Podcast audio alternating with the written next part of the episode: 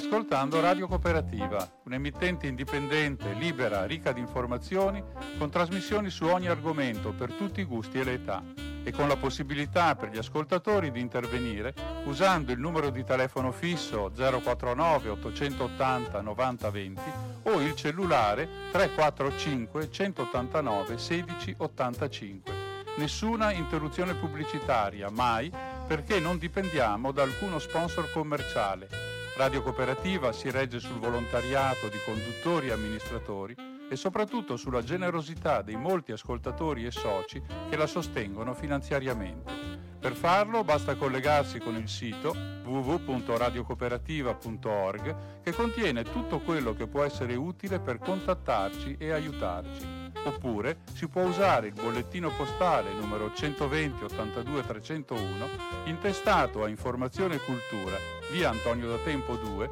35 131 Padova. La frequenza principale è 92,7 MHz in modulazione di frequenza. Ti aspettiamo per dirti grazie di cuore e buon ascolto.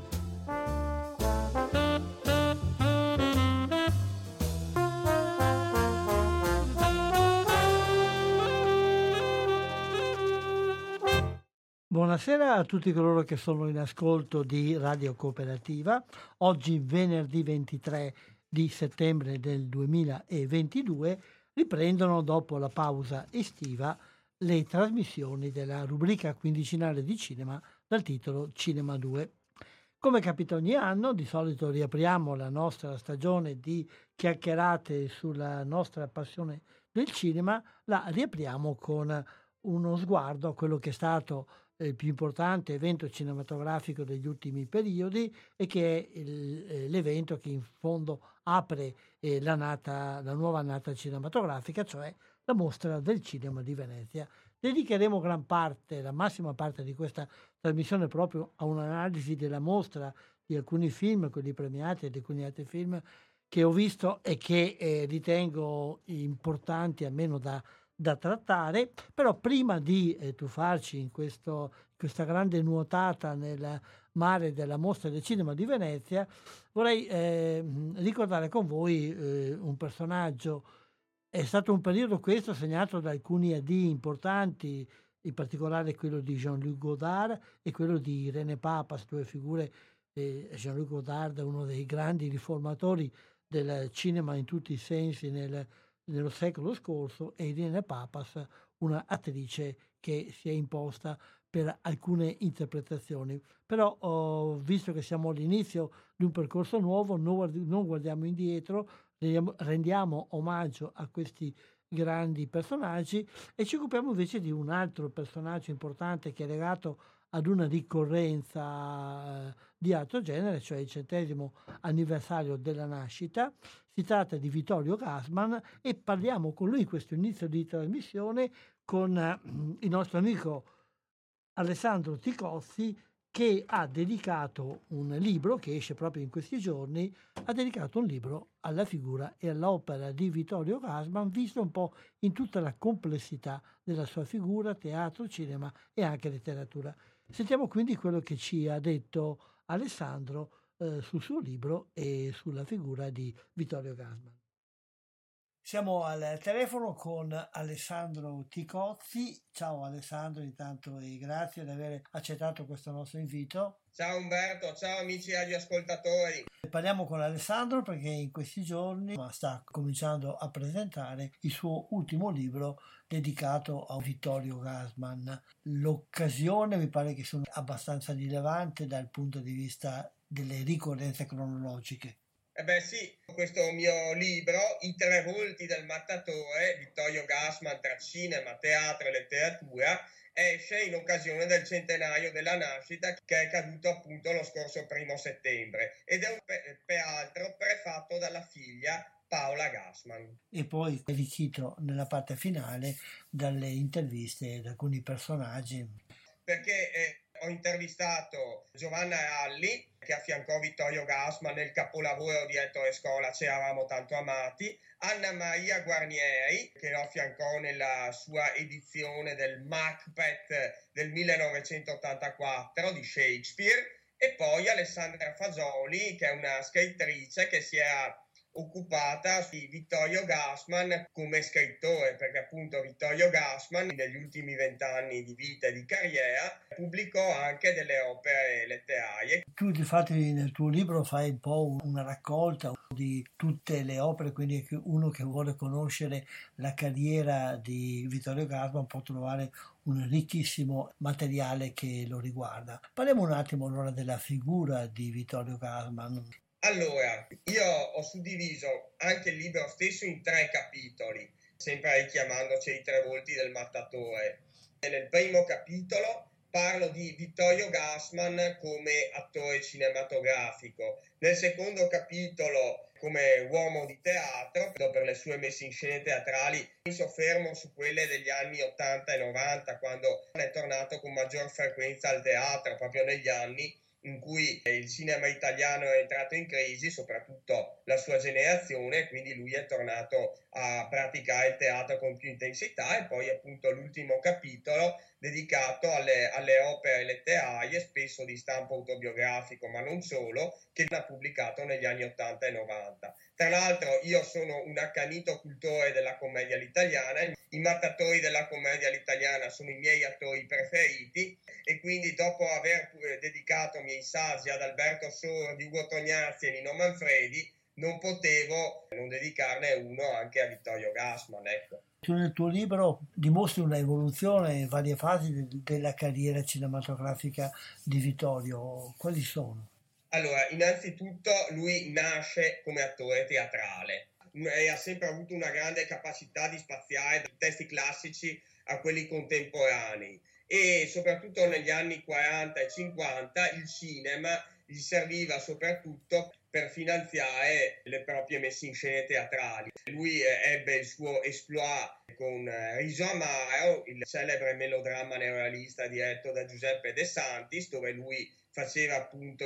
l'antagonista e poi questo ruolo di cattivo da fotoromanzo gli è rimasto incollato al cinema negli anni 40 e 50 quando lui ha interpretato tutta una serie di pellicole sia in Italia che a Hollywood francamente mediocri ecco e invece eh, chi ha, ha, compreso che Vittorio Gassman poteva essere un attore cinematografico a tutto tondo, un attore comico soprattutto, è stato il grande Monicelli che ha reinventato l'immagine di Vittorio Gassman trasformandolo in un pugile suonato nei soliti gnocchi. E poi con Monicelli Vittorio Gassman ha dato due altre grandi interpretazioni eh, accanto a Alberto Sordi nella Grande Guerra e poi come protagonista assoluto dell'Armata Brancaleone. Mentre invece poi Dino Risi lo ha proposto con la sua immagine arrogante, strafottente, come emblema dell'uomo a rivista del boom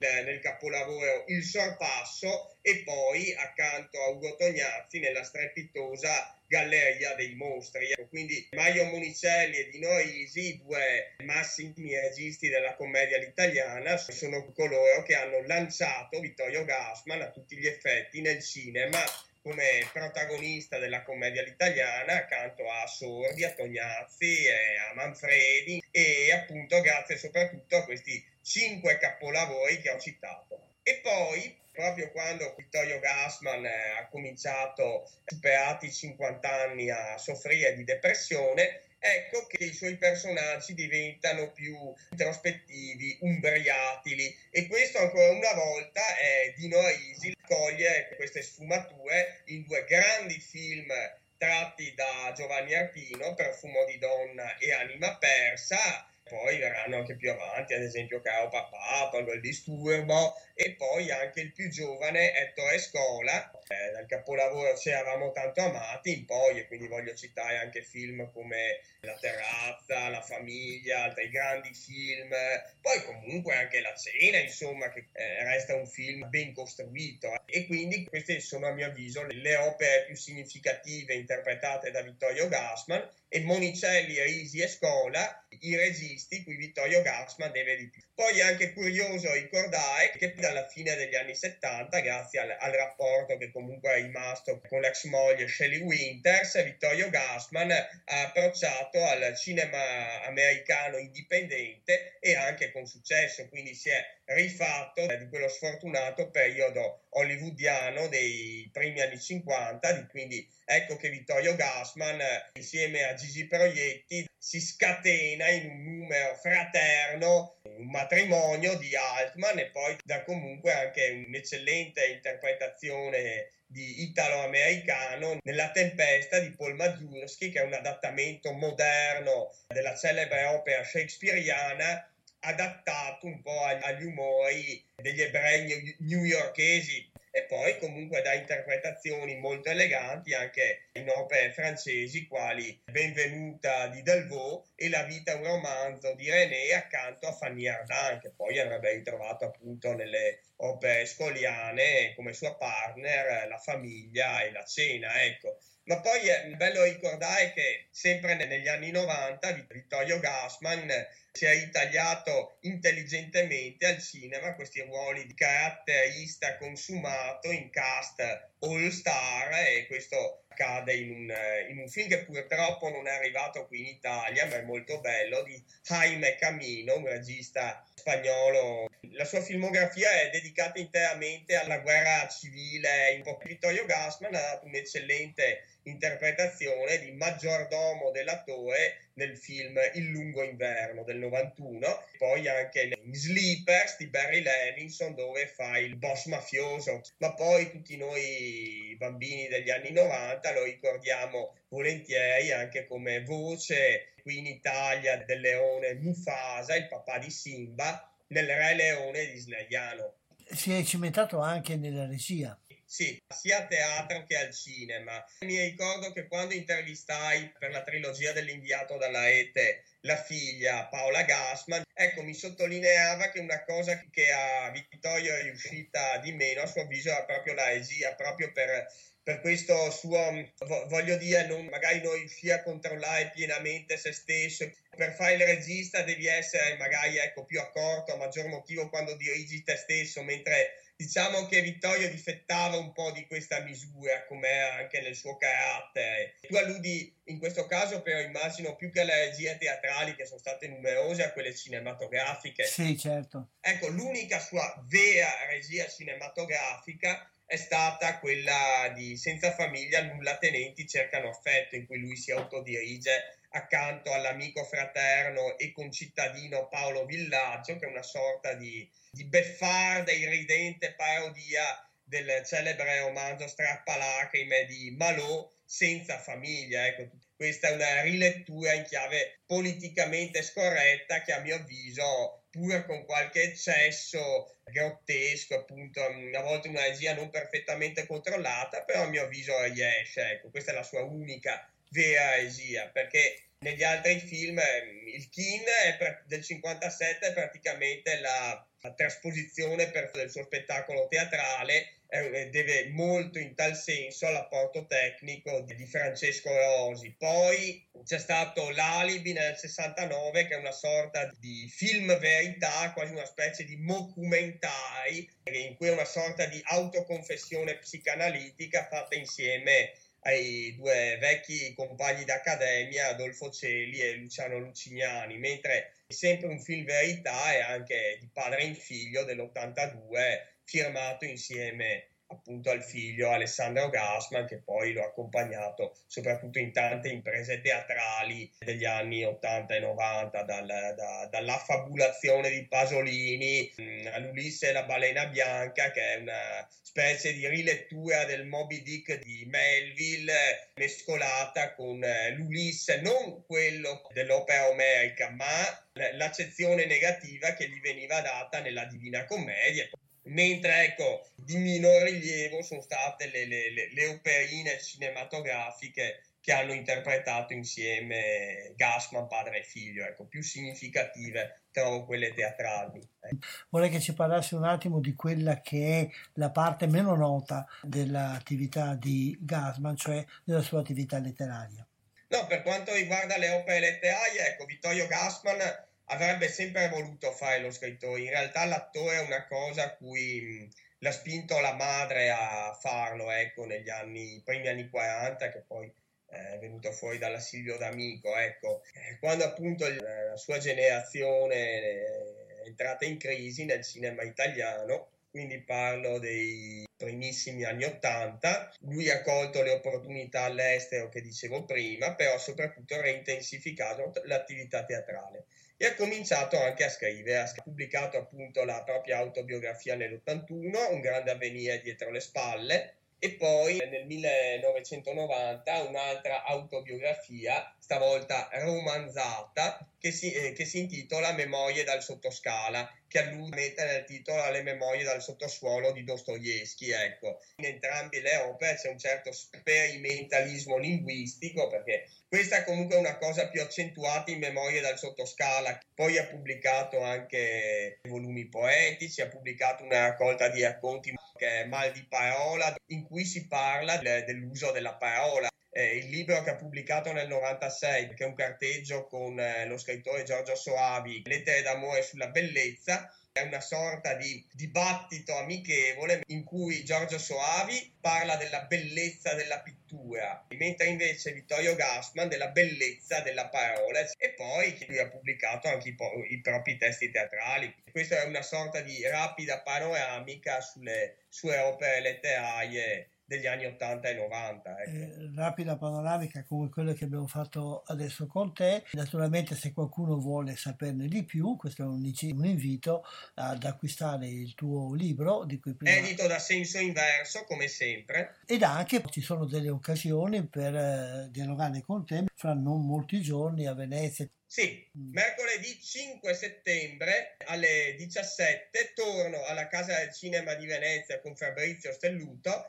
per presentare il libro, appunto I tre volti del mattatore Vittorio Gassman tra cinema, teatro e letteratura e seguirà la proiezione del documentario Vittorio racconta Gassman di Giancarlo Scarchilli. Quali altri progetti hai in cantiere? Io in questi nove anni ho pubblicato sempre due libri l'anno. Adesso mi prendo una lunga pausa, nel senso che i miei progetti usciranno negli anni a venire, non so quando, e ci sarà un altro saggio cinematografico e ci sarà anche il mio saggio di debutto nella critica musicale, ecco, perché dopo aver debuttato quattro anni fa nella critica televisiva e dopo che lo scorso marzo ho debuttato nella critica teatrale, eh, insomma voglio, voglio debuttare nel, nella critica musicale, sarà un progetto che in qualche modo omaggerà i grandi della musica leggera italiana da Modugno a oggi ai Maneskin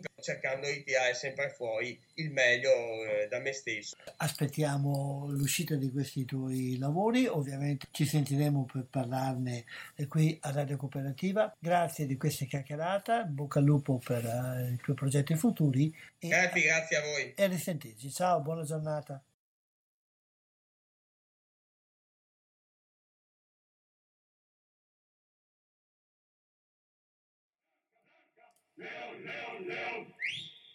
L'uomo allo mio servizio non teme né piova né sole né fuoco né vento. Lo quale servizio? Siamo tutti allo pari. Silenzio! Io vi sono duce! E però mi dovete obbedienza e dedizione. Il nostro cammino sarà cosparso di sudore, lacrime e sanguine. Siete voi pronti a tanto? Rispondete a una voce. Siete voi pronti a morire pugnando? Noi marceremo per giorni, settimane e mesi, ma infine avremo castella, ricchezze e da bianche femmine dalle grandi puppe. Taccone, nalza le insegne. Non le tengo! Bene, e tu lavale in alto. A voi, bifulchi, ponetevi all'ombra di esse. Escite dalla fanga, che io farò di voi cinque un'armata Luce, veloce e tar- siamo quattro. E io farò di voi quattro un'armata veloce e tardita che sia ventro e lione al tempo stesso. Abbiamo salutato Alessandro Ticozzi ed anche Vittorio Gasman con un brano che certamente avete riconosciuto tratto dal film L'Armata Brancaleone di cui tra l'altro ha fatto cenno anche Alessandro nella sua, nella sua intervista che abbiamo sentito pochi minuti fa. E adesso torniamo, o meglio, andiamo a quello che è il tema principale di questa puntata di Cinema 2. Vi ricordo perché si fosse messo in ascolto che state sintonizzati sulla eh, radio Radio Cooperativa che trasmette dagli studi di Sala Battaglia in comune di Arbignasego in provincia di Padova e questa è la trasmissione Cinema 2, trasmissione quindicinale di cinema che riprende eh, il suo cammino dopo la pausa estiva.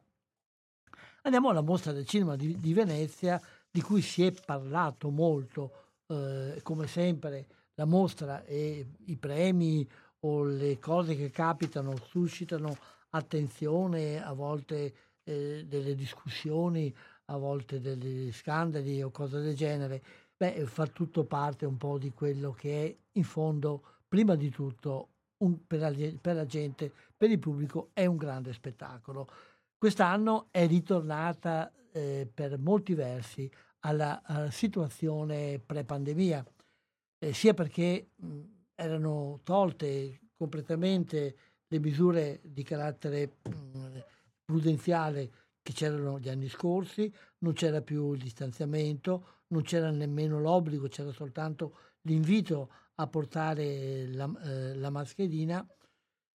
e eh, la, le facilità di movimento anche a carattere internazionale hanno portato al Lido di Venezia eh, una, una grande affluenza di persone. Abbiamo, secondo i dati che sono stati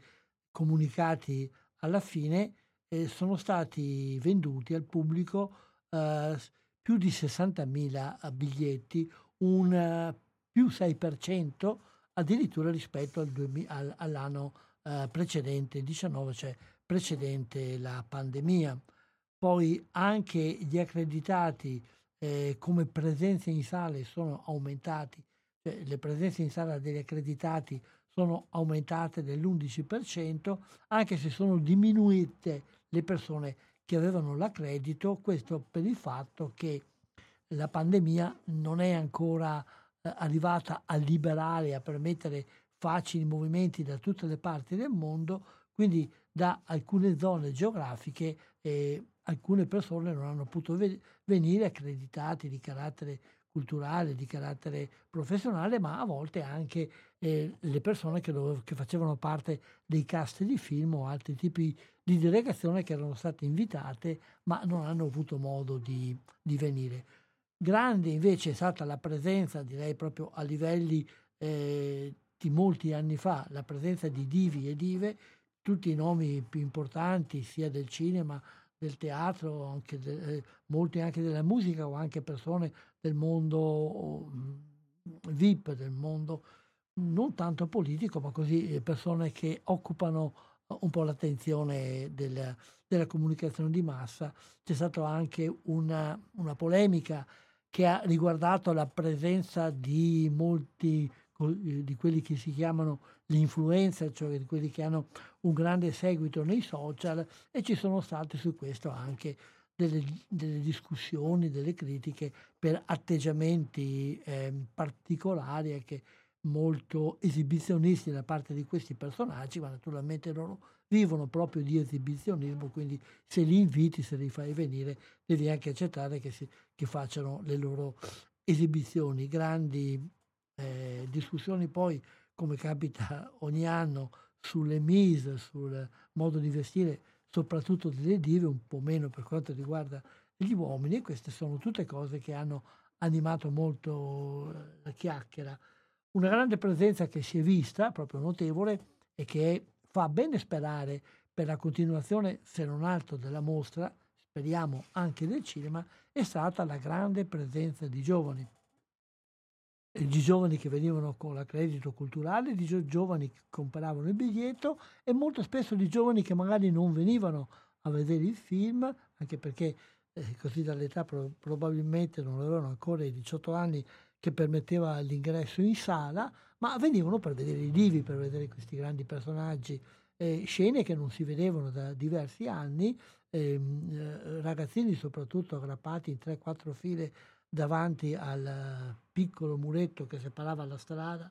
dal, ehm, dalla red carpet delle sfilate eh, a chiamare Livi e farsi un selfie, un selfie o a chiedere il, eh, l'autografo o quantomeno accontentarsi di vedere da lontano magari con un binocolino il loro personaggio preferito, eh, fra tutti certamente il più agognato, il più atteso è stato il Chalamet, uno, oh, questo giovane attore, eh, uno, dei più, eh, uno dei due protagonisti del film italiano, dell'unico film italiano premiato, cioè Bonus and All eh, di Luca Guadagnino. E vediamo così, questo è stato un po' eh, due parole sul clima, sulla realtà della mostra. Naturalmente non è stato tutto bello, eh, ci sono direi i soliti problemi che si ripresentano alla mostra. Anche quest'anno c'è stata una grossa problematica nei, primi giorni per quanto riguardava la penetrazione degli accreditati, ma anche per quelli che volevano acquistare dei biglietti. Il sistema uh, non ha funzionato per niente i primi giorni, poi ha cominciato ad essere sistemato. Ecco, magari ci si può augurare che, che si continuerà come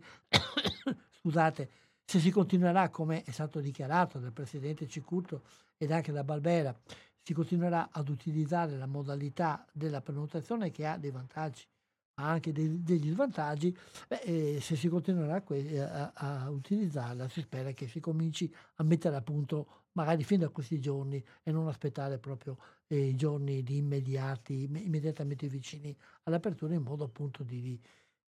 per esempio la, la scusa che era che era stata fatta e non pensavamo che tutta la gente si, preno, si gettasse a prenotare i primi minuti, ma ovviamente uno che vuole, che non sa bene come vanno le cose, uno che vuole essere sicuro di prendere il film, appena vengono aperte le prenotazioni si butta subito a prenotare e quindi è logico che bisogna creare un imbuto molto più largo e non con ristrettezze. Altro limite, direi che è sentito soprattutto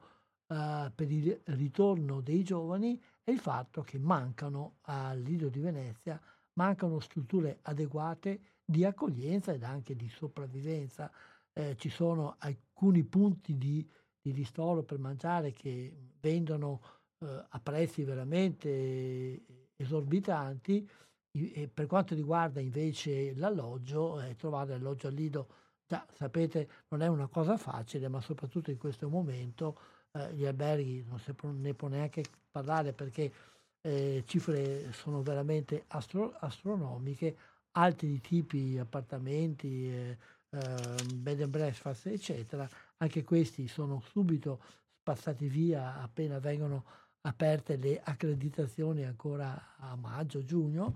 e per gli studenti poi i prezzi sono alti. Eh, si, si, continua a chiedere anche la, messa a disposizione, la, la predisposizione di alloggi, eh, la risposta eh, viene data con predisposizione di alloggi a Venezia, però capite che se uno vuole vedere un film che comincia alle 8 e mezza del mattino, deve partire da Venezia, cercare il vaporetto, eccetera, deve alzarsi alle 4 o alle 5. Non è una cosa facile neanche per i giovani che magari alla sera poi vogliono partecipare a qualche festa. Facciamo una breve pausa musicale, proprio brevissima pausa musicale, poi cominciamo a dare un'occhiata ai film vincitori dei vari concorsi, soprattutto dei due concorsi principali, eh, quello del, che assegna i, i Leoni e poi quello di Orizzonti.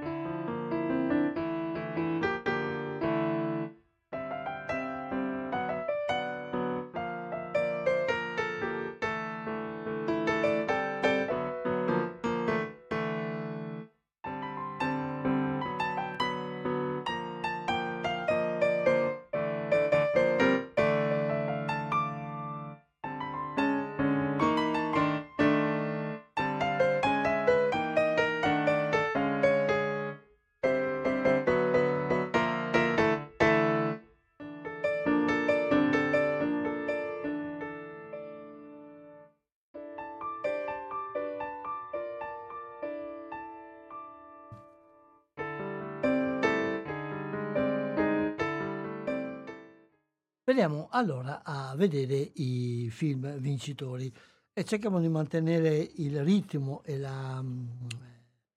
e così, la predisposizione che viene fatta nella serata, ma no, la, eh, eh, siccome ormai la sorpresa di sapere chi ha vinto non ha senso di farla, eh, non mm, seguiamo l'ordine che viene seguito nella cerimonia di, presente, di, mm, di premiazione, ma seguiamo un po' l'ordine dei premi. Eh, a Venezia, nella mostra del cinema di Venezia, come anche nel, negli altri grandi festival, ci sono varie sezioni, vari settori, alcuni hanno dei loro premi, altri meno. Eh,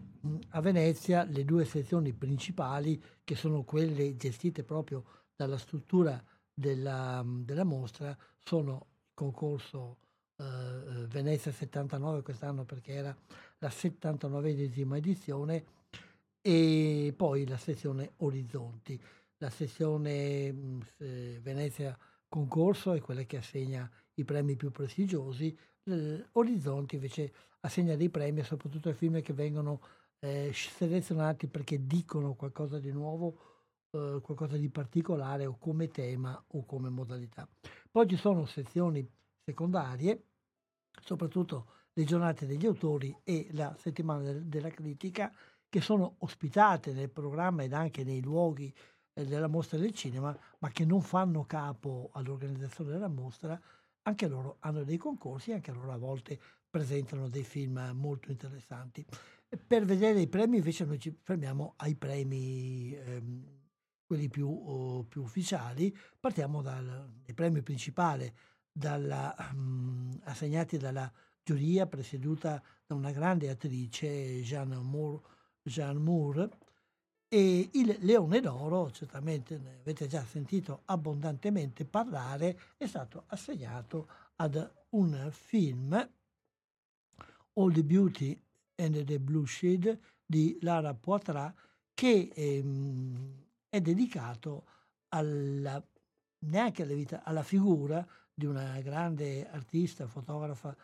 eh, che si è segnalata non soltanto per sue opere, ma si è segnalata soprattutto perché eh, ha eh, condotto in, in, varie forme una serie di manifestazioni contro una grossa industria farmaceutica che aveva, um, aveva venduto una, un farmaco che eh, pro, poi si è scoperto che provocava dipendenza che portava fino alla morte e questa ditta ha continuato a produrre e a vendere anche questo farmaco, anche se era ben informata dei suoi effetti negativi e ha continuato a farlo. Tra l'altro questo, il proprietario di questa azienda era anche un grande mecenate nei confronti delle arti e questa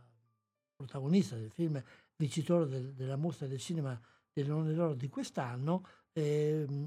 ha cominciato a fare le sue manifestazioni eh, riunendo un grande gruppo di persone in uno dei, dei, musei gestiti o finanziati da questo grande magnate per fare una dimostrazione contro questa. Lui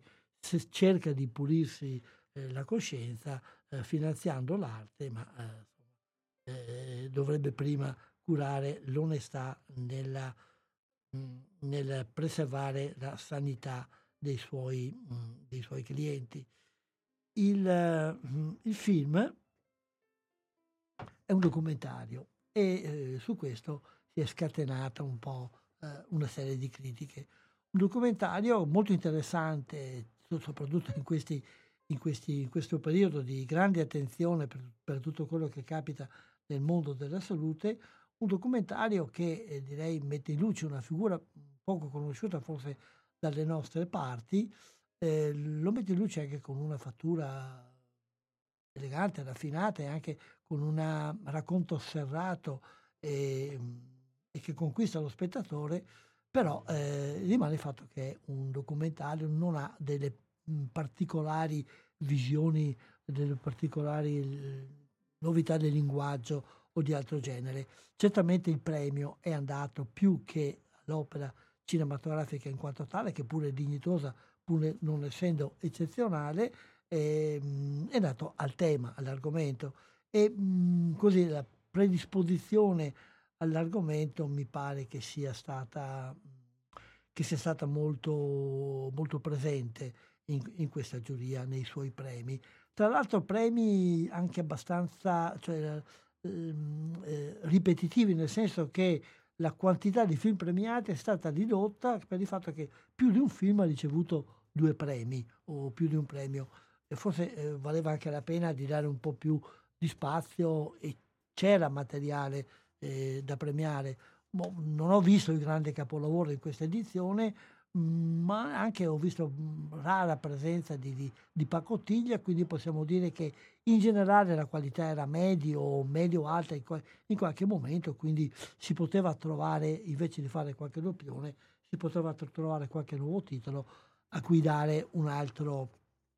eh, un altro titolo di premio.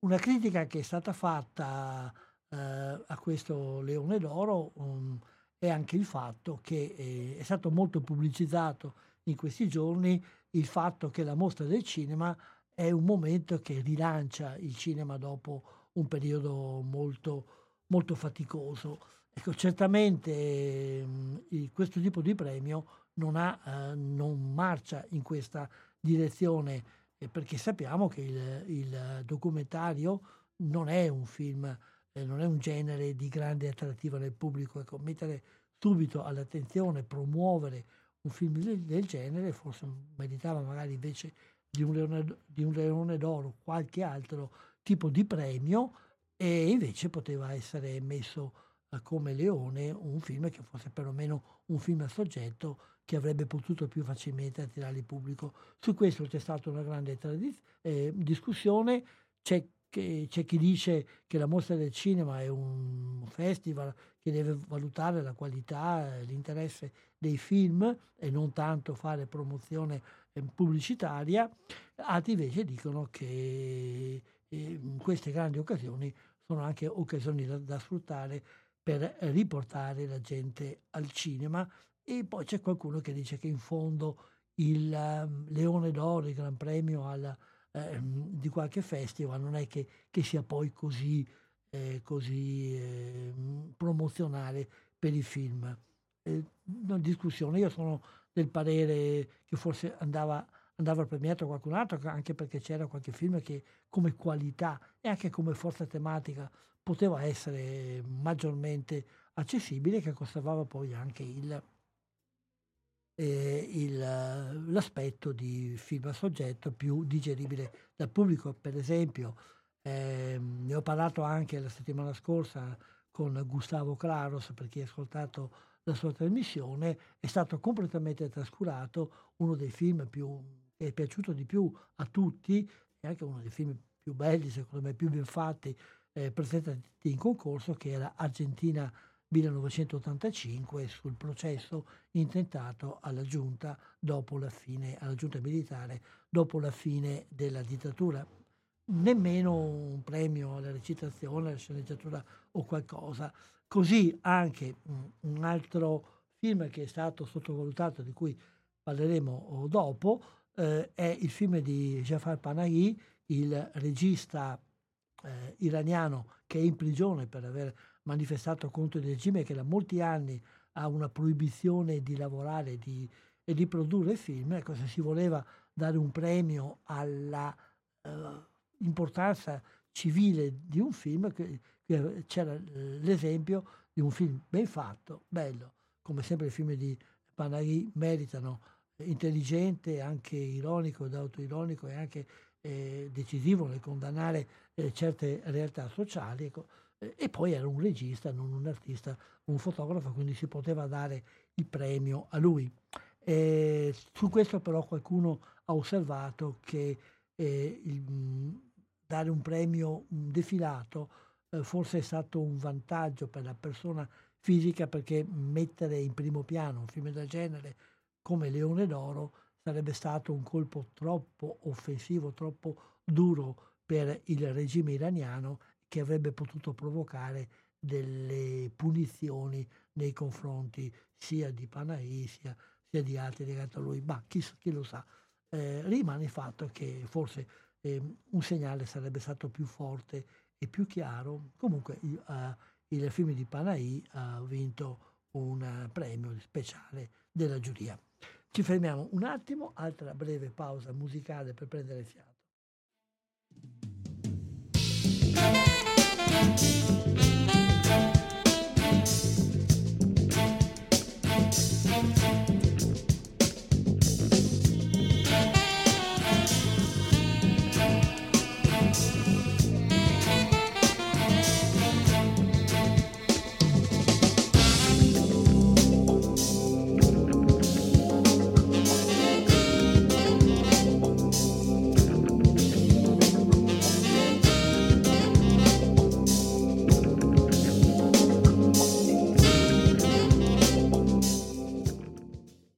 Veniamo al secondo, al Leone d'Argento, che è stato dato eh, al film eh, come, come, secondo miglior film, è stato dato a Saint-Omer, della documentarista francese che ha alle spalle una carriera abbastanza lunga di documentarista, eh, Alice Diop, il quale, oltre ad aver vinto questo premio, ha vinto anche il premio come miglior opera prima, diciamo, come leone del futuro, così come, come viene definito.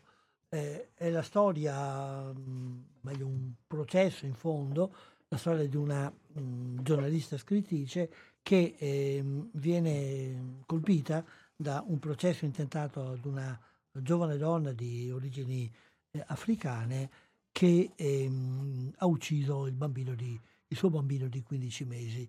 eh, lei che è incinta e che, che, è una scrittrice che si occupa molto di problematiche femminili, è un po' conquistata da questo, da questo fatto, da questa, eh, da questa, madre che eh, sembrava eh, una madre molto affezionata al, suo bambino, invece in un certo momento lo ha ucciso lasciandolo sulla spiaggia in modo che la, eh, le onde dell'alta marea eh, se lo, se, lo, portassero via. Ecco, mh, mm, ne viene fuori una storia abbastanza complicata di una donna che ha alle sue spalle difficoltà di rapporto con il padre di, de, del bambino, eppure pur essendo una donna ehm, di buona formazione, e, mh, addirittura mh, studentessa universitaria che, che ha con, eh, troncato gli studi a causa della nascita del bambino, ma molto, mh, molto ben preparata eh, e anche culturalmente e socialmente evoluta, però rimane questo eh, questo dramma di difficoltà di dialogare con la propria maternità, il sentire nella maternità anche il richiamo di problematiche ancestrali e il eh, paragonare la vita presente che lei può offrire al bambino con eh, l'essere preso dal mare e qui evocando anche eh, così sensazioni, mitologie forse lontane dalla, dalla, nostra cultura. Un film eh, molto interessante, meritava certamente un premio, soprattutto perché è uno dei film che pone nella maniera più mh, drammatica, anche più pro- problematica, un tema che riaffiora spesso nei film della mostra, cioè il tema della maternità e anche della, della paternità, qui vista non solamente come qualcosa da lodare, da, e da, um, e da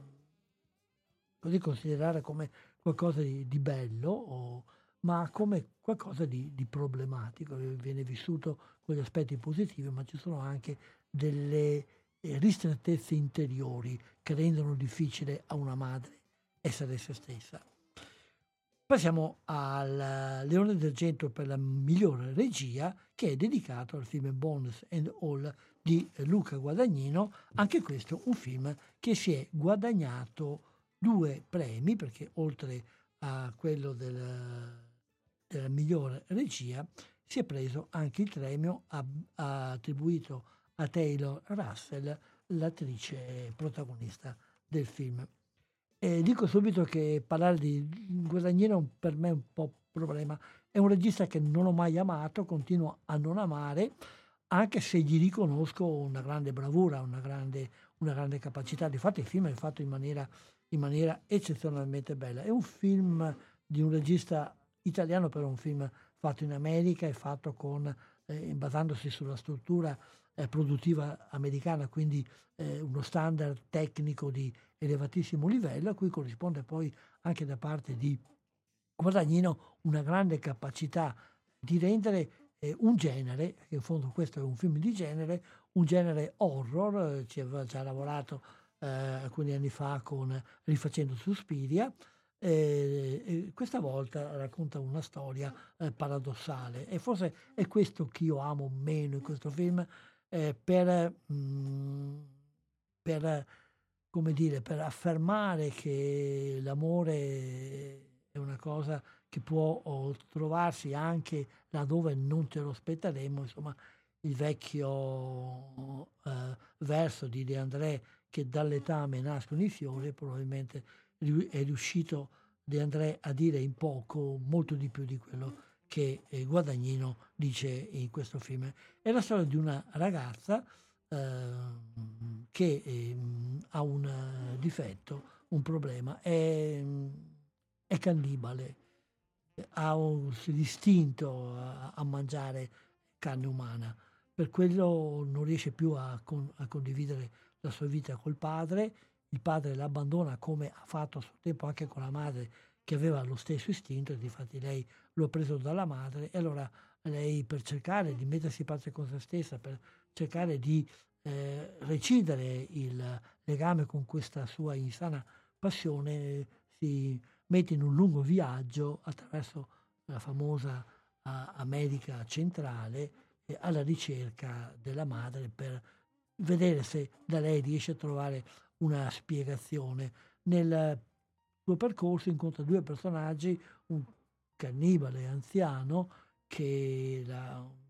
la introduce un po' a, alla vita di questo tipo di persone e poi un giovane di cui si innamora anche lui. Ovviamente cannibale, e con la quale in un certo momento dopo aver trovato la madre, dopo, vedete voi se vedete il film,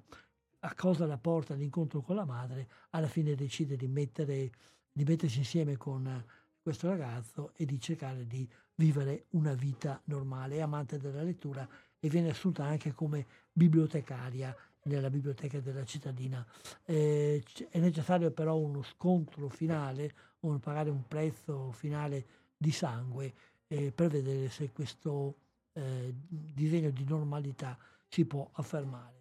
Eh, la forza dell'amore in fondo è, eh, riesce a vincere tutto, ci dice, direi mm, una affermazione non nuova è il fatto di scegliere come il tutto, come la situazione più, ehm, più paradossale, quella dei cannibali, ma forse non è, non è la cosa migliore, anche perché dietro c'è un po' di denuncia della cattiveria, i cannibali sono cattivi però nel mondo ci sono persone più cattive dei cannibali e in fondo il ragazzo, il, il, l'amico di cui la ragazza si innamora, eh, cannibalizza, cioè eh, punisce delle persone che si sono comportate male, che hanno fatto qualcosa di, di malvagio. Però questa malvagità a volte è una malvagità che direi meriterebbe una multa, non certo la condanna a morte per essere sbranati da cannibali. Ripeto, mm, non sono un grande amante di Guadagnino e quindi un po' il mio parere può essere influenzato da, questa, eh, da questo mio poco amore. Il film certamente ha, ha tenuto un premio e, e, ognuno lo vedrà e darà il suo giudizio. Eh, da quello che, quello che vi ho detto, certamente pensa, faccio capire che io avrei preferito un premio a qualcun altro. Andiamo avanti, andiamo con le Coppe Volpi, con i premi, cioè ai migliori attori e alle migliori attrici. Eh, miglior attore femminile è una splendida Kate Blanchett, questo qui sì, è, una leone meditato, c'erano anche altre brave attrici, però uh, Kate Blanchett ha anche al suo, al suo attivo una, una grande carriera vissuta quasi tutta a livelli eccezionali, quindi certamente il merita, anche perché questa volta lei è al centro di un film, anche questo complesso sulla, eh, sempre sulla tematica di carattere femminile, è una direttrice d'orchestra, la prima grande direttrice di orchestra che si afferma come donna in un mondo invece dove dominano gli uomini e per fare la sua carriera ha dovuto non badare in faccia a nulla ed a nessuno. E questo da una parte l'ha portata ad, ad, una, grande, ad una grande eccellenza sua, nel suo mestiere, ad una grande capacità, ad una grande bravura ad interpretare la musica, anche a spiegarla. Ci sono delle bellissime eh, dis- dissertazioni eh, sulla musica che insegnano molte cose a chi eh, vede il film, però l'ha portata anche a essere dura nei confronti degli altri, nei confronti dei suoi studenti, quando, perché dirige anche eh, una scuola, eh, dirige anche in fondo una grande eh, fondazione per la promozione della musica. E all'interno di questa, di questa scuola però le persone che le sono più vicine è quelle che lei premia, premia di meno, eh, le tratta eh, al, al, momento de, in cui avrebbe la possibilità di riconoscere il, il loro lavoro, eh, passa invece a scegliere qualcun altro, in parte perché qualcun altro ha, secondo lei, dei titoli maggiori, in parte perché eh, vuole affermare la sua autorità. Lo stesso atteggiamento che si divide fra, in fondo, la, la, la consapevolezza di una, comuni- di una, comunicazione interiore e anche la durezza dall'altra parte di posizione ce l'ha anche con la sua compagna, perché lei è omosessuale, vive con, la sua compagna che è il primo violino dell'orchestra e anch'essa è una persona che viene trascurata quando si, ehm, c'è l'occasione di dare un um, passaggio prestigioso alla carriera del, del primo violino. Eh, tutto questo, tut, tutta questa realtà che l'ha messa un po' in crisi con se stessa, l'ha fatta diventare più dura di quello che forse lei avrebbe potuto diventare, questo anche con il figlio avuto da un precedente matrimonio, tutto questo la, la porta a scavarsi un solco nei confronti de, degli altri e a scivolare eh, verso un risultato poco piacevole che vedrete voi. Se andate a vedere questo film che è molto bello, è molto attraente e soprattutto vive della grande bravura della sua interprete che questa volta si ha meritato ampiamente questo premio. Ehm, ha meritato il premio eh, anche il mh, mm, vincitore della Coppa Volpi per eh, gli attori maschili, che è Colin Farrell, protagonista di uno dei film più interessanti, più belli, anche che forse meritava, eh, meritava qualcosa di più come riconoscimento, che è The Banshee of Inisherin di Martin McDonagh. È un film eh, molto particolare racconta la storia in un'isola sperduta eh, in mezzo all'oceano a qualche distanza dalle coste dell'Irlanda. L'Irlanda è eh, presa da una guardia civile di cui si sentono ogni tanto le cannonate, si vedono i bagliori degli scoppi, però in quest'isola fuori, completamente fuori dal mondo, si svolge anche lì una specie di guerra fra due personaggi che sono stati amicissimi per tutta la vita,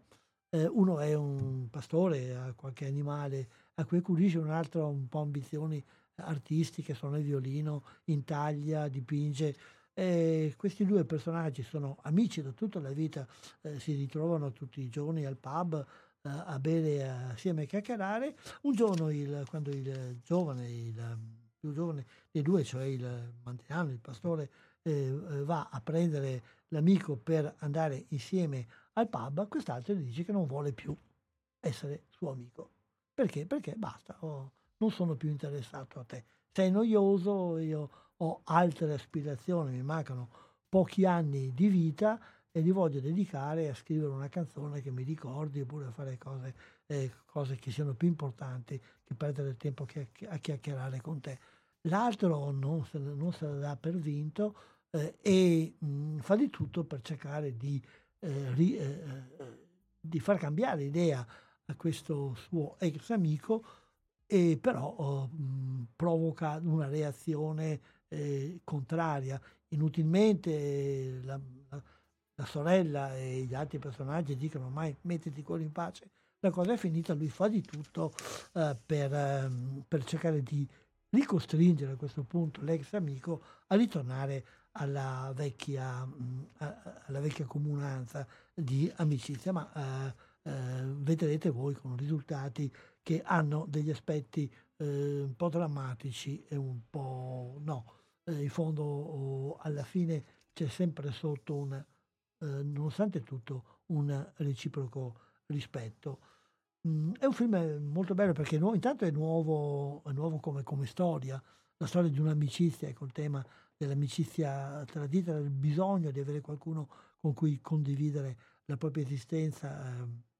eh, e mm, il tema della, di questo mondo un po' separato nel quale ci sono dei mh, rapporti un po' diversi da quelli che abbiamo fra di noi. Difatti, oltre a questa storia centrale, ci sono tanti altri piccoli episodi, tanti altri personaggi che confluiscono eh, in questa storia. Una storia quindi originale, eh, attraente e interessante, che viene mantenuta interessante con colpi di scena ehm, ben, ben, calcolati e ben posizionati e mh, poi eh, che vive anche della bellezza del panorama di queste, eh, che forse uno dei, dei protagonisti anche di, que- di, questo film, il panorama di questa isola sperduta sull'oceano con le rocce che cadono sul mare, l'erba, il mondo così eh, del passato. E l'accenno anche ad antiche leggende eh, che eh, fanno crescere quel senso di, di, suggestione che dà la storia e che dà la, l'ambientazione. Eh, un film da, da, non perdere certamente quando uscirà, quindi il premio a, uh, al protagonista Colin Farrell ed anche il premio alla migliore sceneggiatura sono certamente meditati. Ma facciamo un'altra breve pausa musicale.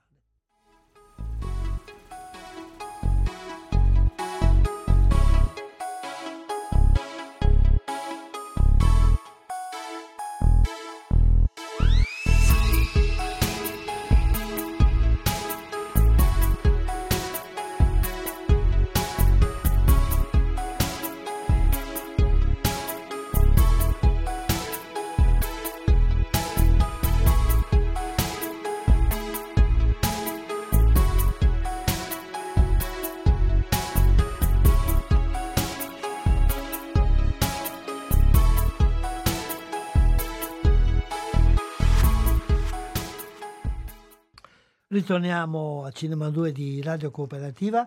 la emittente che trasmette dagli studi di Sala Battaglia in provincia di Padova, in comune di Albignasego. Cinema 2 è una rubrica quindicinale di cinema, eh, al venerdì alle 19.15 e mh, mm, stiamo parlando della mostra del cinema di Venezia, stiamo eh, vedendo i film eh, che hanno vinto alcuni premi nel concorso principale. Oltre a quelli di cui abbiamo parlato, ci sono altri due premi da uh, ricordare, uno l'ho già accennato prima ed è il premio alla migliore attrice emergente che è la Taylor Russell, protagonista del film di Guadagnino, ultimo film di cui ci occupiamo, qui anche abbiamo già accennato prima, come premio del, del concorso principale, è il premio speciale della giuria che è stato attribuito al film Gli orsi non esistono, questa è la traduzione italiana che è stata data del regista iraniano Jafar Panahi che come dicevo prima è in prigione perché aveva partecipato eh, non molto tempo fa a delle manifestazioni eh, contro, eh, per, eh, contro l'arresto di alcuni suoi colleghi e che però da molti anni è malvisto dal regime e da molti anni ha la proibizione di, ehm, di, girare dei film. Quindi come sempre Panahi parla del suo film, parla un po' di se stesso e un po' di altri, quindi racconta un po',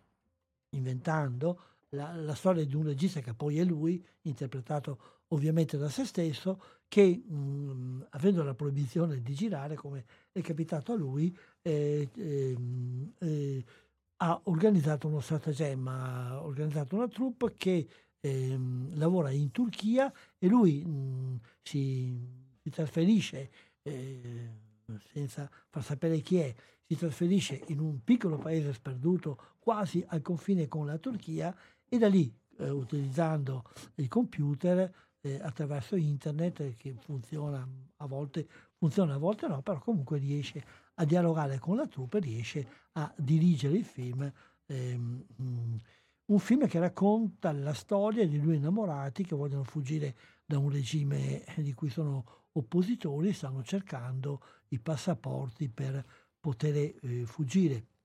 cosa che non è così facile. Come sembra, eh, si trova il passaporto per la donna, ma non si trova il passaporto per l'uomo, la donna non vuole assolutamente eh, partire senza eh, la persona che ama, anche perché è una persona che ha delle difficoltà ed ha bisogno del suo aiuto. Eh, finché eh, dirige eh, questa storia con tutte le difficoltà tecniche di cui ehm, si può immaginare, Panahi eh, viene anche coinvolto in una serie di, di storie di questo paese eh, isolato, retrogrado, pieno di tradizioni vecchie ed anche abbastanza stupefacenti. Ehm,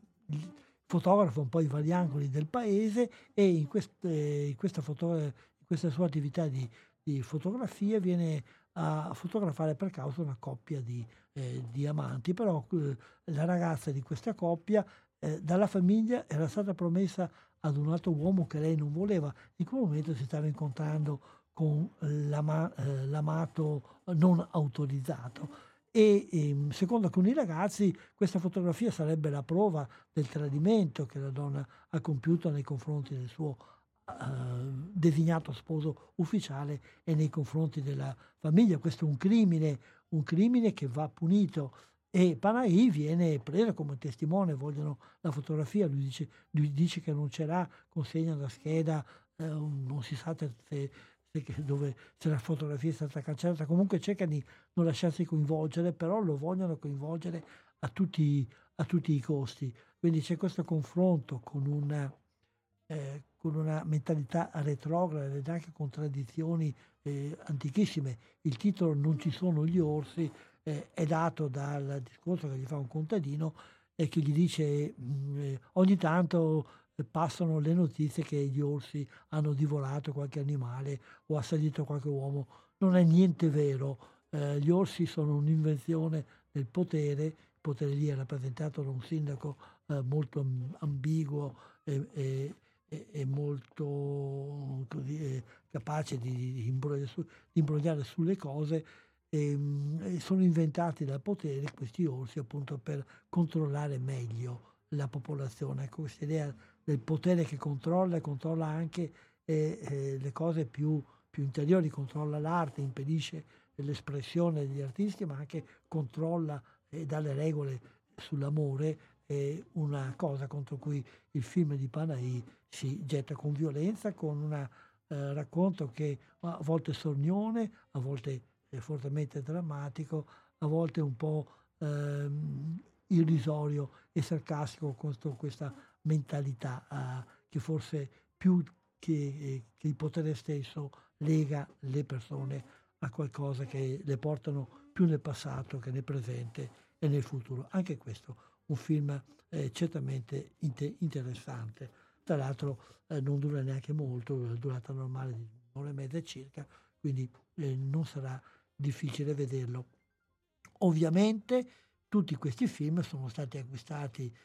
eh, da distributori italiani. L'unico di cui ancora non, non ho notizie è proprio il, il vincitore del Leone, del Leone d'Oro, ma il fatto che abbia vinto il Leone d'Oro certamente lo porterà a, ad apparire sui nostri schermi eh, e vediamo per quanto riuscirà a tenere. Passiamo alla seconda blocco, al secondo concorso di cui eh, mi occupo in questa trasmissione, cioè Orizzonti, ma prima di parlare di orizzonti facciamo ancora un'altra breve pausa.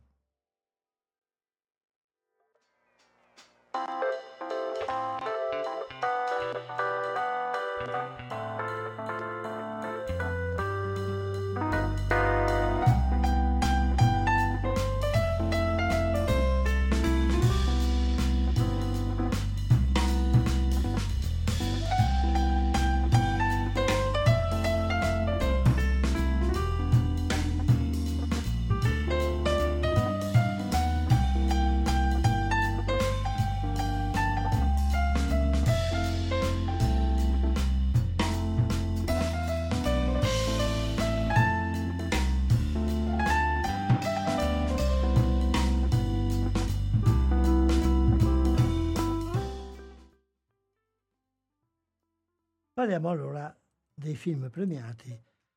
al concorso Orizzonti.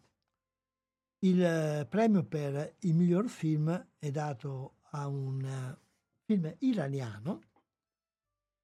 Non eh, tento nemmeno di leggere il titolo del, in lingua originale, in uh, traduzione inglese-italiano sarebbe La terza guerra mondiale. Un film che ha vinto il premio per miglior film e ha vinto anche questa giuria ehm, presieduta da Isabelle Coisset, ha fatto un po' di ammucchiata eh, premiando più volte qualche titolo, oltre al premio per ehm, il miglior film ha ottenuto anche il premio per la migliore interpretazione maschile, il miglior attore che è dato al suo protagonista. E gli iraniani quando si danno da fare fanno delle cose un po', un po particolari dove eh, la, la, la, forza eh, della difficoltà di una situazione sociale e politica certamente non invidiabile è, è espressa a volte anche con un filo a volte di ironia. È la storia di un profugo mh, che mh, va in una città della, mh, del suo paese non ricordo bene quale fosse, comunque vicino ad un centro abbastanza grande, perché proviene da dai territori terremotati, è analfabeta, è povero, ehm, si è uh, innamorato di una prostituta sordomuta, quindi parla il linguaggio dei segni, questo avrà importanza poi anche nel proseguo del film, e un giorno eh, va, eh, tutti i giorni anzi, va eh, in cerca di lavoro con gli altri in attesa di un caporale che li prenda per lavoro la giornata e un giorno viene assunto per lavorare eh, a servizio di una troupe che sta girando un film eh, su Hitler e sulla seconda guerra mondiale, o meglio soprattutto sui campi eh, di sterminio. viene assunto come cuoco, come guardiano eh, e anche come, come eh, manovale. A lui sta bene perché gli danno anche un posto dove dormire, anche se poi il posto non è granché, lui cerca anche di passare ad un altro e sottostà anche alle angherie di un aiutante del, del regista, il quale avrebbe voluto piazzare in questo posto un suo parente. Però lui,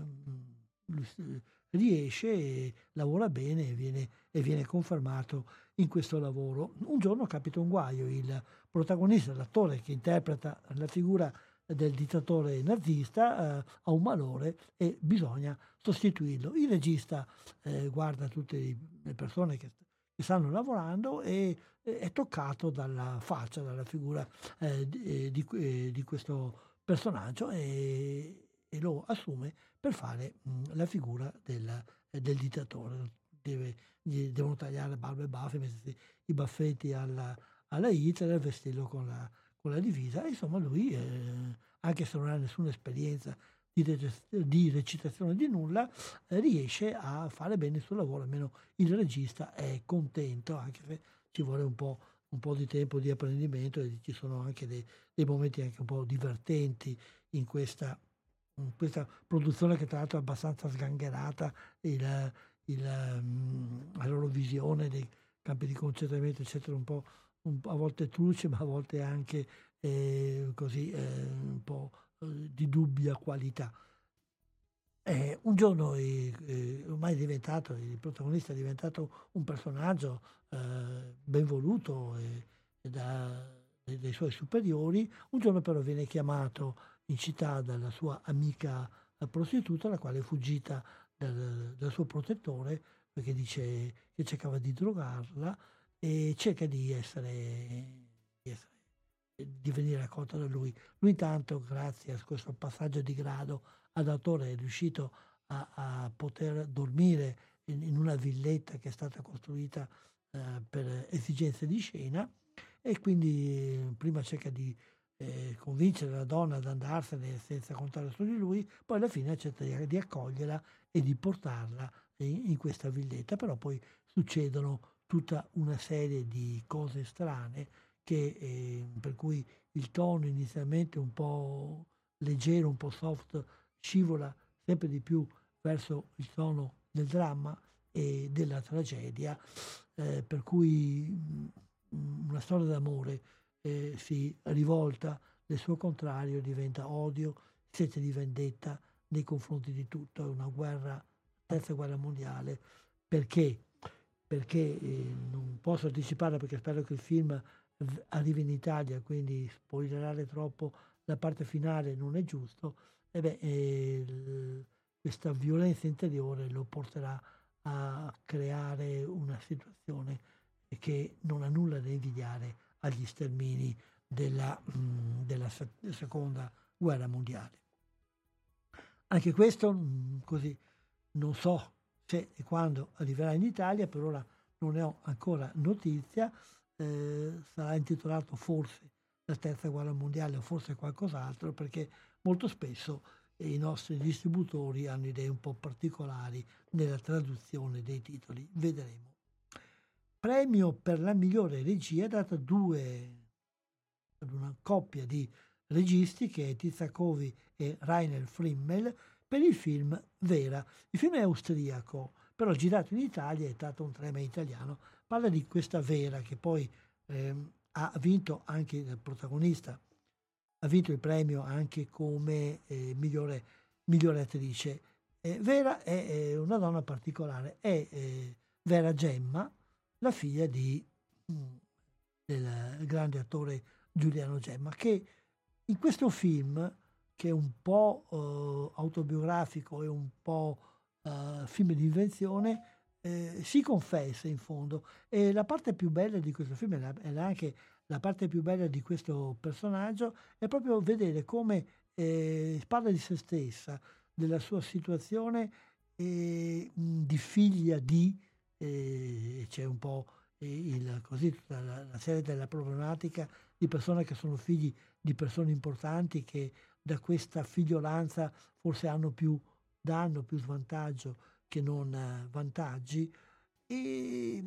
e, si confessa in maniera candida, al tempo stesso sincera, non celando né i lati negativi né quelli positivi del suo carattere e della sua vita. Vuole anche lei un po' di successo, un po' di partecipazione, vive nella, nel ricordo, nella celebrazione del ricordo del padre, ma anche una grande attenzione agli altri. Sembra svampita, sembra superficiale, partecipa a, a feste di paese, a, a grandi serate, eh, grandi eh, così, eh, gozoviglie anche, ama molto vestirsi e truccarsi in modo tutto particolare, che sono aspetti della sua realtà ma dietro c'è anche una grande fragilità, una grande debolezza e al tempo stesso una grande disponibilità nei confronti degli altri. Perché il film a un certo momento dal documentario passa anche alla mm, fiction, lei ha un incidente d'automobile in cui viene ferito un ragazzo, il, eh, il padre è un poveraccio che, che, vive di stenti e lei allora si, si appassiona un po' uh, alla situazione di questa famiglia cerca di aiutarla ehm, e um, ha in testa un rapporto eh, vivace eh, e affettuoso con, con, il bambino, lo porta a scuola, lo porta in giro di qua e di là. E poi il risultato vedrete sul film perché credo che arriverà fra non molto eh, sui nostri schermi. È un film direi che mh, mm, eh, affascina per, sua, per la sincerità di questo personaggio che è bello come come persona, appunto come una persona bella che eh, si confessa che non è un, un eroe, un'eroina, non è una santa, non è un demonio, ma è una, un essere umano che eh, cerca di tirare fuori dalla vita il meglio per se stessa, ma soprattutto di tirare fuori anche i lati migliori di sé, che pure devono sempre eh, essere in contrasto con lati eh, meno positivi. Tut, tutta una confessione che lei mette, mette in campo, direi, come dicevo prima, sinceramente, eh, ma anche con molta semplicità. Eh, un film che, che, vale la pena di essere visto proprio per questo contatto, per questo modo di parlare, eh, non gridato, non urlato, eh, ma eh, comunque sempre molto, ma molto umano. E con questo abbiamo parlato anche per, eh, della migliore attrice eh, il premio speciale della giuria che è Club Isol, che non ho visto, quindi non posso parlarvene. poi eh, il miglior attore, abbiamo già visto l'attore del, della terza guerra mondiale, eh, premio per la migliore sceneggiatura è Blanchita, un film eh, cileno di Fernando Guzzoni. Eh, anche qui la storia di una donna è molto, molto presente nella realtà femminile, questa volta una ragazza che, mm, che è incinta e vive in, una, in un istituto che è eh, diretto da un, da un, sacerdote, il quale accoglie eh, giovani ragazzi e ragazze in difficoltà. Eh, lei viene a conoscere un ragazzo che, stato, eh, che fa parte degli ospiti di questa struttura, che è stato violentato da un importante uomo politico, però un ragazzo troppo giovane, troppo debole, non ha il coraggio di reagire. E dall'inizio abbiamo la, considerazione da parte degli, degli educatori e anche di, di, altre persone che si interessano di questo caso, che purtroppo eh, molte persone la fanno franca perché il, le vittime non hanno la forza interiore, il coraggio, il carattere necessario per reagire. E allora la ragazza, che appunto si chiama Blanchita, si, eh, si entra in confidenza con questo ragazzo e quando gli racconta in tutti i minimi particolari l'episodio della, della violenza, lei decide di vendicarlo, di vendicare anche se stessa della situazione che lei ha vissuto in passato, eh, denunciando quest'uomo come se avesse fatto la violenza contro di lei. Eh, sì, eh, viene avviato la, la procedura legale, processo, eccetera, però tutto quanto si basa su una menzogna. Il film gioca proprio su questo interrogativo, da una parte la descrizione eh, di, un, di, uno Stato nel quale la piaga della violenza contro i minori eh, è un, molto diffusa e nei confronti della quale eh, le strutture statali e amministrative non riescono a trovare un rimedio, quindi la descrizione è anche un'accusa abbastanza violenta, d'altra parte la domanda è, come, è lecito usare un mezzo non completamente giusto. La violenza è stata fatta in effetti, però non è stata fatta lei. Lei da un lato mente, però mente raccontando una cosa vera e mente cercando di punire uno che effettivamente merita di essere punito. Un caso reale eh, di cui lascio aperta la finale, un caso reale che eh, è stato raccontato direi, con un forte senso di, ehm, di come possiamo di, definirlo, di senso civico, di denuncia civica da parte del regista. Con questo abbiamo un po' concluso il nostro itinerario dei film premiati sia nel concorso principale sia ad Orizzonti e adesso dopo un breve stacchino musicale andiamo a vedere qualche altro film eh, di cui merita eh, fare ricordo in questa eh, ormai questo piccolo spazio di minuti che ci resta de- prima della fine della trasmissione.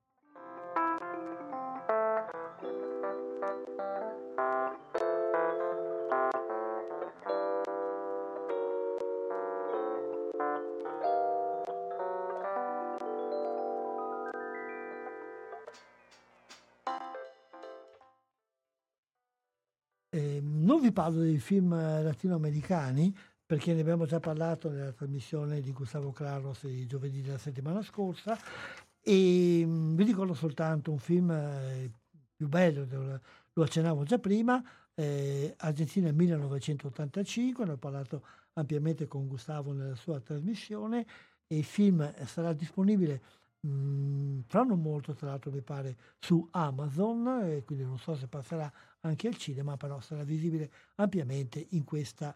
eh, in questa mh, mm, piattaforma. È la storia, come accennavo prima, del processo eh, fatto eh, contro i, ehm, i generali eh, che avevano um, diretto la giunta militare compiendo una grande serie di crimini contro l'umanità. Eh, un film molto bello, molto interessante, certamente da non perdere. Poi vediamo ancora qualche altra cosa. Um, mi parlo di Don't Worry Darling, un film che è già nelle sale, a Paolo è a Porto Astra, adesso non so, oh, in, altri, in altri paesi, in altri centri ci sarà certamente. È una storia un po' particolare di una comunità di persone che vivono in un mondo perfetto, che è coordinato da un giovane e pieno di grandi ideali che, che vuole creare un mondo, un mondo migliore. È quella piccola comunità dove i mariti ogni mattina eh, partono per il lavoro appunto per creare questo mondo migliore e le, le mogli eh, rimangono a casa a vivere eh, così la, la vita della, della, famiglia felice, della famiglia media americana felice degli anni 60, 50, 60 con, i, con belle case, eh, grande eh, vita semplice, shopping, eh, grande amore da parte del marito, protezione, però uh, questo, questo mondo perfetto non è così perfetto come sembra perché è in qualche modo tutto un'invenzione. Ricordate The Truman Show, ecco, un po' eh, rievoca, riecheggia una cosa del genere, però con una maggiore, direi, eh, chiarezza ideologica nel condannare il maschilismo e il consumismo eh, di un certo tipo di, di società. Eh, non è un granché idea non nuova, eh, però si, si, vede con, così, con una certa attenzione. un bel film che spero arriverà eh, anche in Italia è Dirty Difficulties, che è un film passato alle giornate degli autori, quindi c'era un po' anche quella, storia di emigrazione. Ehm, il, um, siamo in, in, Libano, una ragazza emigrata dall'Etiopia che fa la badante di un anziano signore che crede di essere Dra- Dracula e la, la sale diverse volte anche violentemente, eh, è innamorata di un profugo siriano eh, che, che è irregolare e che vive un po' nascondendosi con altri amici, ad un certo momento sua, il suo rapporto viene, viene, scoperto, lei viene praticamente chiusa prigioniera in casa dei suoi padroni, ma fugge con il suo amato alla ricerca eh, della, della, libertà. Un tema sull'immigrazione, sulla violenza, sulla guerra eh, ed anche sull'amore. Questo sì, l'amore che veramente riesce a trionfare di una situazione difficile. Eh, un altro film, ritorniamo dalle parti di Orizzonti, che questo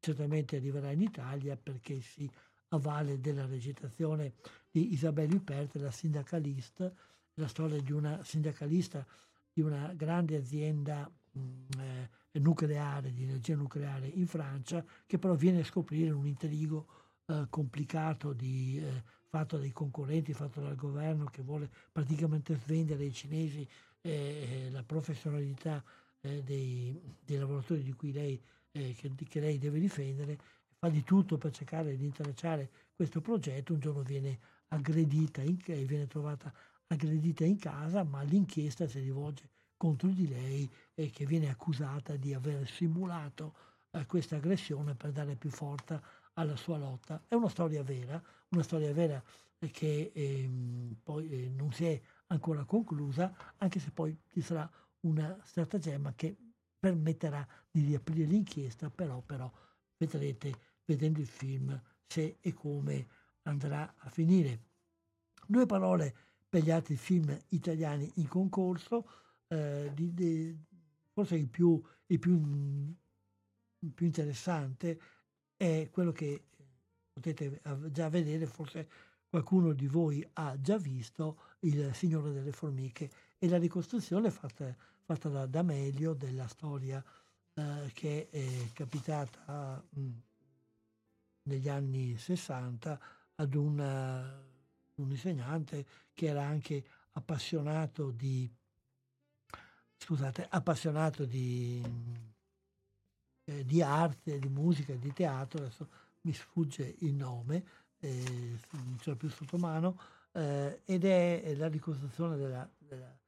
della, sua storia, che è una storia d'amore, è uno dei primi eh, personaggi condannati a causa della sua omosessualità, quindi ricostruisce l'inizio della sua storia d'amore con un ragazzo la cui famiglia eh, si getta violentemente contro di lui, la ricostruzione del processo, è un forte, ben fatto, ben girato ben recitato soprattutto dal, dal protagonista che è Locascio, mentre un po' appannata ho visto la figura di Elio Germano che sembra messa lì un po' apposta. Difatti il film ha, ha, ha qualche cosa che, che, che, non è ben coordinato, meritava fuori sé qualche sforbiciata e qualche anche ehm, eh, contenimento per quanto riguarda la sceneggiatura, però è attenta e forte la sua denuncia di un'Italia eh, di anni passati eh, così fondamentalista, ehm, autoritaria e incapaci di tollerare la diversità, un'Italia che speriamo eh, sia definitivamente eh, passata. Ehm, poi altro film italiano, abbiamo già parlato di quello di Guadagnino, e Chiara,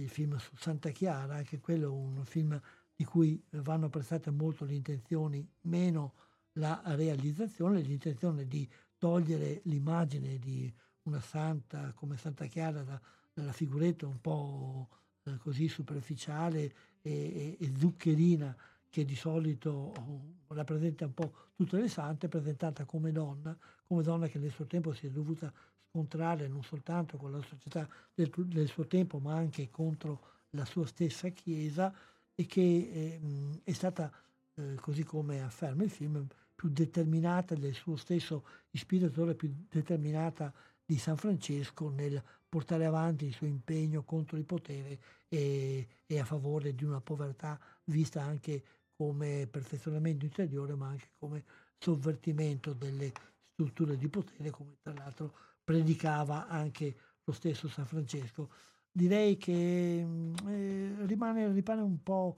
uh, l'intenzione si vede chiara, bella e se volete anche è incommiabile, però rimane un po' un poco profondo, non, non incide. A volte la, così, la, la dimensione interiore di Chiara è un po' affidata a delle sfuriate o a delle eh,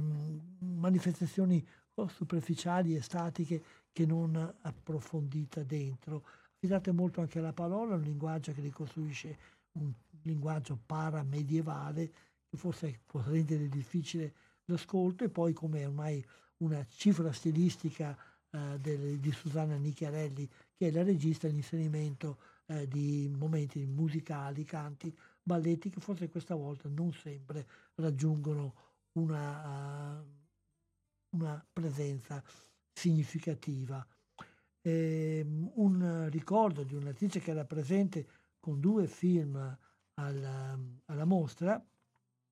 che è Penelope Cruz, una interprete del film di Crialese. Anche questo è un film molto autobiografico, racconta la storia di una famiglia di alta borghesia de, eh, nella quale la coppia è scoppiata, la, la, donna, la mamma vive solamente per i figli, la figlia, la figlia è, mm, pensa di cambiare sesso, lei si trova imbrogliata anche nei confronti eh, con, i, con il marito e con la storia di una donna in fondo sacrificata da un certo tipo di famiglia. Più aggressiva invece è il personaggio che la stessa, la stessa Penelope Cruz eh, interpreta in un film passato ad Orizzonte, mentre quello di Chirelese era in concorso, anche questo è un film eh, su cui mh, ti servirebbero diverse riserve un po', soprattutto per quanto riguarda la realizzazione che resta un po', un po deludente rispetto a quello che Chirelesi ha fatto in passato. L'altro film di Orizzonti in cui era, era presente Isabelle Huppert è Los Margines, un film che tratta del tema eh, eh, dei, eh, di, delle persone che eh, sono trattate dallo sfratto, un tema molto sentito pare in Spagna, eh, la storia di una donna che sta per essere sfrattata, vive da sola, il compagno l'ha praticamente abbandonata, vive col figlio, non, non sa dove andare, è aiutata da un'associazione che è diretta da un avvocato che fa di tutto nella sua vita per cercare di aiutare gli altri. Forse il film eh, si sposta di più a raccontare la storia di questo personaggio, il quale però ha grosse difficoltà a combinare la sua, la sua attività diciamo, professionale a servizio degli altri con eh, la vita familiare che invece va a rotoli, infatti deve accompagnare il figlio a una gita scolastica proprio per cercare di trovare la mamma di una ragazza che eh, minaccia di perdere eh, la, la, mm, l'affidamento genitoriale, eh, fa perdere eh, la partenza al figlio, però quest- nella ricerca della madre che passa attraverso un po' tutta la città, ehm, riesce a, a, trovare una soluzione al problema e riesce anche a ristabilire un rapporto col figlio. Più difficoltoso invece ristabilire il rapporto con la moglie. Difficoltoso invece da parte nostra andare avanti a chiacchierare, casomai nelle prossime puntate riprenderemo a parlare di questi film man mano di, eh, che escono perché c'erano altri titoli eh, che meritavano di essere ricordati eh, dal film Siccità eh, che è già nelle sale, un film piacevole da vedere anche se non ha eh, nessuna eh, cosa nuova da dire per molti versi e poi sempre ricordando i film che hanno una mano italiana, in questo caso addirittura veneta. il film è sceneggiato da Alessandro Camon e diretto mh, eh, da anche qui eh, i tempi mi fanno, uh, mi fanno uh, perdere il nome del, del regista da, um, ed è The Listener, la storia di una ragazza eh, volontaria di telefono amico eh, nel quale eh, vengono fuori tante fragilità umane ed anche questo un film toccante come toccante ultima cosa che vi segnalo perché questo è nelle sale a Padova e al Cinema Esperia, Love Life, un film giapponese, una bella storia d'amore, dolente e al tempo stesso anche con qualche sprazzo di ironia. Grazie a tutti coloro che sono stati in ascolto. Umberto vi dà l'appuntamento alla mh, prossima puntata fra 15 giorni. Magari recupereremo eh, alcuni discorsi che abbiamo tralasciato sulla mostra del cinema di Venezia e parleremo anche di altro, sempre per tutti coloro che in qualche modo amano il cinema. Grazie e buona serata a tutti con i programmi di Radio Cooperativa.